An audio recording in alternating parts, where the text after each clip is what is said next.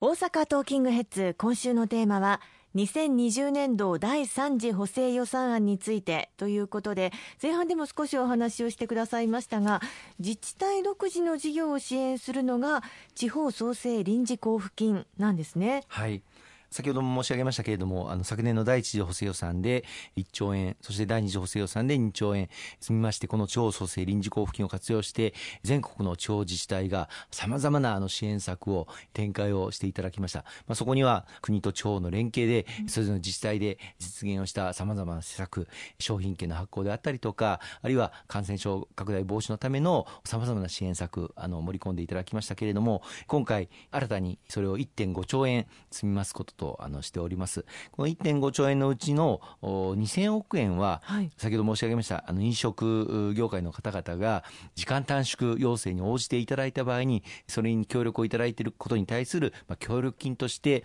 支払うことが可能となる予算となっています。実はあの第二次補正予算の中ではその2兆円のうち500億円を使ってあの時短要請に対する協力金をこれまで展開をしていまして、はい、例えばあの大阪市内では昨年11月に大阪阪市の中中央区と北区で時短要請を行っていただいた場合またその後は大阪市域全体に広げて時短要請に対するあの協力を行っていただいた場合に協力金をあの最大148万円店舗あたりあたりですね支給することとしてやってまいりましたけれども、まあ、今後もこうした時短要請が出ることが可能性としてありますのでそこをしっかり後押しをできるように、まあ、2000億円今回の1兆5000億円の中で積んでいるということになります。で残りの1兆3000億円のうちの3000億円は国がさまざま事業を地方自治体にお願いをする場合の地方自治体の負担を負わせないための、まあ、裏補助というふうに呼ばれたりするんですけども地方自治体の負担分をカバーするための金額がまあ3000億円となっております。で残りの1兆円を1700近くある地方自治体に配分をさせていただいてそれぞれの自治体がきめ細やかな対応対策を取っていただけるように財政面で応援するというのが残りの1兆円となっていましてこのトータル1.5兆円を活用してですね地方自治体が感染防止対策をしっかり取っていただけるように、うん、あの取り組んでまいりたいというふうに思います。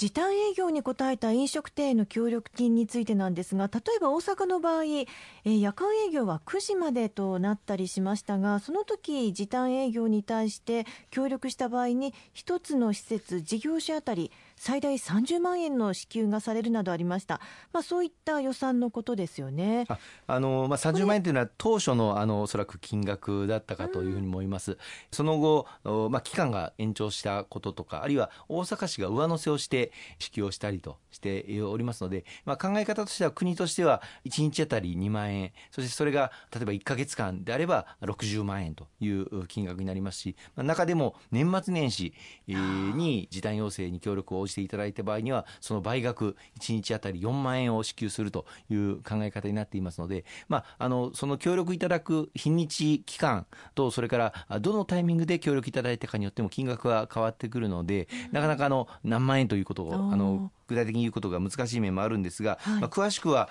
あの大阪市大阪府もコールセンター等を用意しておりますのでぜひそこにあの問い合わせをいただきたいというふうに思っております。休業要請等コールセンター大阪06の4397-3268番にお問い合わせをいただければ詳しくそれぞれの事業主の方に合った協力金がどうなっているのかというのがお分かりいただけると思います。ぜひお問い合わせをお願いいたします。そしてあのさらに気になるのが今年の夏に延期をされました東京オリンピック・パラリンピックだと思います。まあ、どのような開催方法になるのかなど具体的には決まっていませんが感染症対策もしっかりと考えておかないといけませんよね。そうですね。何としても夏にですね東京オリンピック・パラリンピックを行いたいというふうに思っていますが、まあ、延期をしたことでかなり追加的経費があの発生しているということに加えて感染症対策をしっかり東京オリンピック・パラリンピックでやっていただく必要があるということでこの第3次補正予算の中には延期された東京オリンピック・パラリンピックの感染症対策事業費に959億円の予算枠を確保しておりましてこれを活用して徹底したあの感染防止、まあ、世界中から来ていただくアスリートの方々に対してもそうですし、え、楽しんで見ていただく観客の皆様に対する措置もそうですけれどもこれを充実させていきたいというふうに思っています。まあ、本当にあの現段階ではなかなかわからないことだと思いますが、準備はしておかないといけないですもんね。そうですね。あの、まあ、これからワクチンがしっかり安心して接種できる環境になっていけば、私は十分にこの東京オリンピック・パラリンピックの開催可能だというふうに思っています。あの、全人類がこのコロナを乗り越えたという象徴として、東京オリンピック・パラリンピックをこの日本で開催をして、そして将来向けたこの希望の灯火というふうに、東京五輪の日をですね、皆で喜び合いたいというふうに思いますね。うんそして観光業に関しては非常に苦境に立たされている状態かと思います。まあ、なんとかして GoTo トラベルを復活させて政府としては下支えをしたいということでしょうか？そうですね。あのまあ GoTo トラベルあの GoTo キャンペーンについてはまずその事業主、まあ、宿泊業あるいは飲食業界の方々が感染防止対策を徹底していただく非常にいいきっかけになったというふうに思っています。まあ、旅行自体で感染が拡大しているというエビデンスはないんですですけれども、やはり、まあ、去年の年末、さまざま議論ありました通り、まあ、そのこと自体が気の緩みを生んでしまっているのではないか、まあ、そのことが第3波の感染を広げた一つの、まあ、要因になっているんではないかという見方もありまして、えー、この年末、この GoTo トラベルについては、一時自粛をするという措置を取ってまいりました。もちろん、その自粛措置を取ったことによって、キャンセル料等は国の方でしっかり負担するということで、あの事業主の方をお支えしているわけですけれども、やはり感染拡大を抑えて、そして収束に向けた流れを作っていく中で、この GoTo トラベルもぜひ再開を図っていきたいというふうに思っています。で、公明党としては、この東京オリンピック・パラリンピックが行われる夏まで、しっかりとこの GoTo トラベルについては事業としては延長を図るべきだというふうに訴えてまいりまして、事業予算枠として今年の6月まで十分行える予算を今回の第3次補正予算の中でも確保させていただいたということですので、まずは感染拡大の防止で感染陽性者の数が減っていくというところをしっかり見極めた上で GoTo トラベルの再開それによって観光業というのは非常に裾野の広い、全国で900万人ぐらいの方々が、この観光に関係する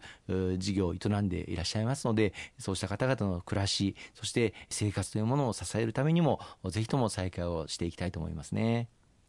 その他2020年度第3次補正予算案についてこれだけは皆さんに知っておいていただきたいお伝えしたいようなことございますか？そうですね。またあのぜひ来週もこの放送の中でご報告をさせていただきたいと思うんですが、はい、本当に今回の第3次補正予算案多くの事業あの盛り込ませていただくことができました、まあ、その中ではこのコロナ禍で休業されている事業の従業員の方々の雇用をお支えするための雇用調整助成金これを延長したりとかあるいは生活困窮に陥ってらっしゃる方々に対する保証人が不要で無利子の緊急小口資金、こうした貸付の期限も今年の3月末まで延長するということも盛り込まれております。こうした様々な支援策をしっかりとあの継続することで国民の暮らしと命を守り抜く、そして雇用を守り抜いていく、そのために必要十分な予算を盛り込ませていただいておりますので、冒頭申し上げましたが、一日も早く成立するよう全力を尽くしていきたいと思います。ありがとうございます。今週もいろいろとお話しいただきましてありがとうございました。